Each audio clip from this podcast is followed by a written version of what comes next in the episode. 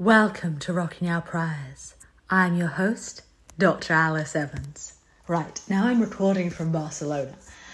Now, today, this very morning, I was asked a fun and challenging question. Alice, what is patriarchy? Can you define it in two sentences? Now, that's a challenge. Okay, let me try. So, in patriarchal societies, prestigious positions are dominated by men. And this reinforces beliefs that men are more competent in socially valued domains, deserving of deference, and speak with authority. Feeling entitled to higher status, men may react aggressively if given insufficient respect. So, basically, I'm suggesting that we combine representative indicators of both material and also cultural inequalities. So, on the one hand, thinking about men's dominance in parliaments, business leadership, senior management, and cultural production, but also the widespread beliefs that men as a group deserve status, so they're revered as knowledgeable authorities whose wisdom carries more weight.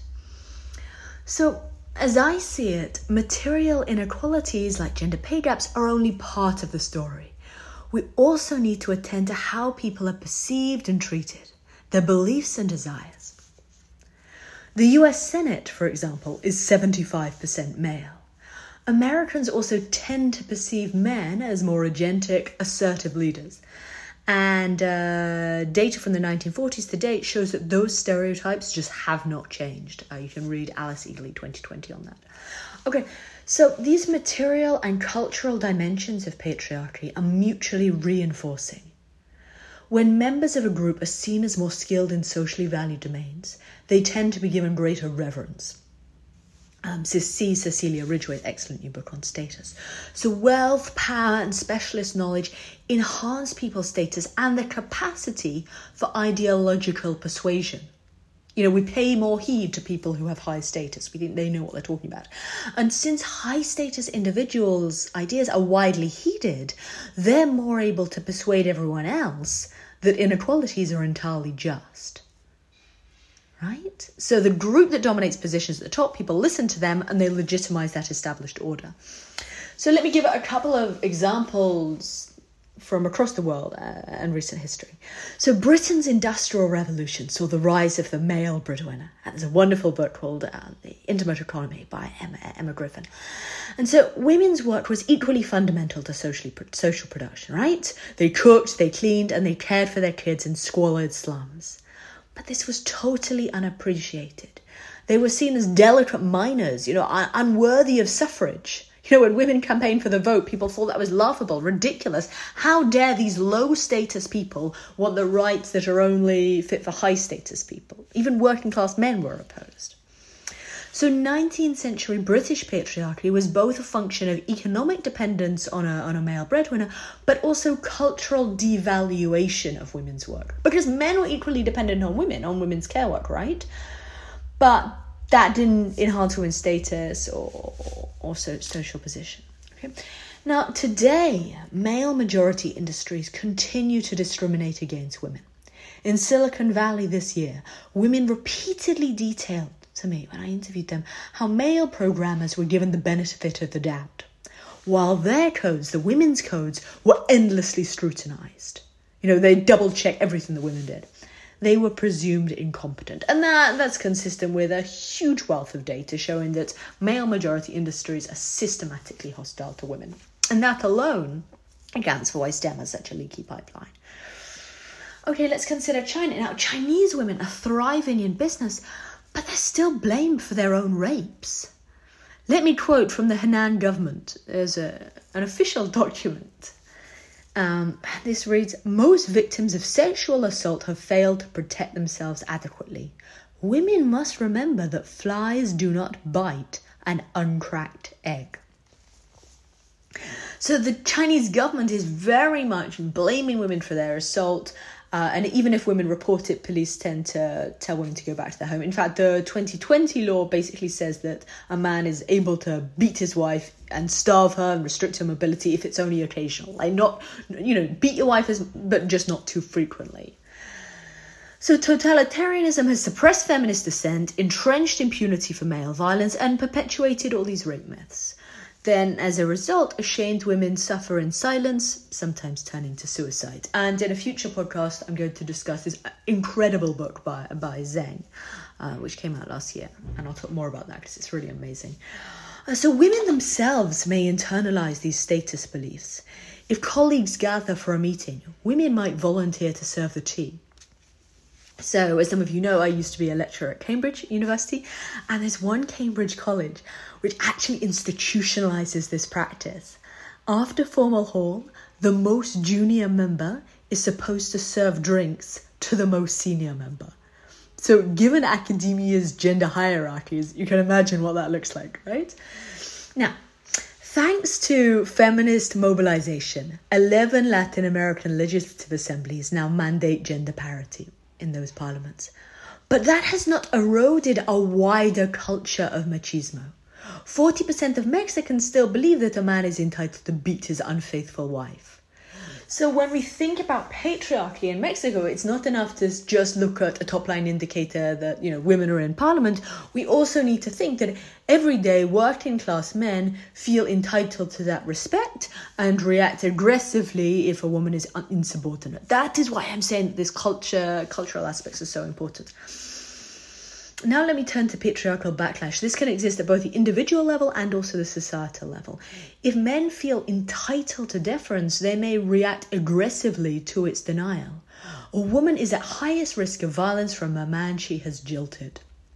In Mexico City, where I was a couple of months ago, Carlos lashed out at Isabella when she tried to leave. He was furious that she said no. In fact, he tried to kill her and she still can't move one of her fingers uh, he drove their car into the car in front. Anyway, I won't I won't go into the precise details, but yeah, I heard many many stories like this where men, you know, as poor as you like, react aggressively to female insubordination. So it's not just about you know men at the top, etc. Okay, so keen to soothe men's sensitive egos. American women who out earn their husbands tend to do a higher share of care work. Uh, that's a paper that came out in 2013 by Marianne Bertrand and others. So that restores his expected status. So by the when the woman does the sort of the low status domestic menial care work, he feels more of a man in inverted commas. Feminist organizing can also figure, uh, trigger patriarchal backlash among those who endorse gender status beliefs. So, in 1970s America, housewives mobilized to stop ERA, the Equal Rights Amendment. In contemporary Spain, uh, a couple of years ago in 2018, women's protests against male violence actually led to a rise in hostile sexism and more votes for the far right. Um, that's a paper by Anduiza Pereira and others um, from, from just this year. So, the feminists had gone too far, and that triggered the backlash. You know, this low status group was demanding more than was right. Okay, so now if you accept my schema that patriarchy is both material and cultural, if you also accept that every single country fits this bill, they've all got both these material inequalities and also this, this cultural script, then you may grant, as I indeed believe, that every single country remains patriarchal. I want to add a couple of caveats though. Uh, although the entire world is patriarchal, it has recently become much more gender equal. Patriarchy also takes different forms worldwide, and it exists on a spectrum. So I'm not saying you know patriarchy is the same globally, but these are the kind you know these material inequalities, these cultural schemas vary, right? But the, these are the basic the, the basic framework. Okay, now I want to preempt my trolls and reply guys. So let me let me engage with four ways I think people might object. Okay, some people might say, wait a minute, Alice, wait a minute. Women now earn more university degrees. Sure, so what? So what? Men still end up earning more and dominating positions of prestige and feeling entitled to that deference, right? It doesn't make a difference. Okay, here's another objection. Most prisoners are men. Yeah, true, but even those prisoners may feel entitled to respect and react aggressively to female insubordination. They too share status beliefs. The cultural aspect is so fundamental here. Okay, um, now let me consider another kind of objection. Women are actually better off, some would argue. You know, they're the ones who are saved if there's an earthquake or a war or, or any other kind of natural disaster, while male soldiers are sacrificed. You know, in the Titanic, they would say, women and children first. I mean, yeah, that's true. It is true that many societies have sacrificed men in battle. You know, rulers may see working class men as expendable cap, uh, cannon fodder, you know, as in imperial and contemporary Russia. But we can distinguish, I suggest, between welfare, you know, protecting women, securing survival of the, the society, and status, who is entitled to deference and respect. In Russia, it is men who are lauded as heroes. This is the cult of war. You know, they are the ones who are listened to as leaders and granted authority within their own homes. In 2017, the Duma decriminalized wife beating as long as no bones are broken. Even working class men are granted coercive power within their own homes while the police turn a blind eye. So, even if working class, ethnic minority, and immigrant men are poorly treated, all may be immersed in a wider culture in which men in general are granted greater, uh, granted and expect greater authority. Okay, now let me come to a fourth and final set of objections. Patriarchy hurts men. You know, boys get bullied for being effeminate. They may be reluctant to admit weakness and get help for depression you know, there are lots of ways that men suffer, and I totally sign up to that, and I think all feminists do, in fact. I totally agree. You know, men are expected to be tough, while deviants face stigma and ostracism. I will quote my father here. so, my father was in uh, the Paras, which is uh, an especially sort of militant, macho uh, part of the British Army. And uh, I remember this scene. My little brother was, you know, being being a little bit scared uh, and whimpering, whimpering and faltering. And my father bellowed, Are you a man or a mouse? You know, this is the idea that a, a boy should be tough. He should be, you know, your boy is not a little mouse. He should just, he has to act tough, right? So these widespread expectations of disapproval and derision motivate men to conform to prevailing gender ideologies, and that reproduces a positive feedback loop. Men continue to be stereotyped as strong, tough, agentic authorities. So, what I'm trying to say here is we need to distinguish between welfare and cultural status. There may be lots of ways in which a man might be badly off in terms of welfare, but still give, but still seen as the tough provider. And that's what I'm focusing on in terms of patriarchy, thinking about the cultural status. Okay, so let me summarize. Here is my here is my two sentence definition. That was my task. Come up with a definition of patriarchy in two sentences. So, in patriarchal societies, prestigious positions dominated by men and that reinforces beliefs that men are more competent in socially valued domains, deserving of deference, and speak with authority. And feeling entitled to higher status, men, either as individuals or as a group, may get angry when given insufficient respect. And I personally have encountered that, and, and I know many women who have.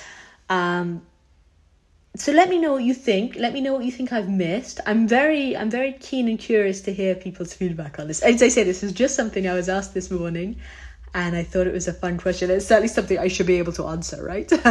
Okay um i'm going to be doing a lot more podcasts here in barcelona so you'll hear a lot more from me in this coming week. So take care everyone and thank you for listening to rocking our priors i'm dr alice evans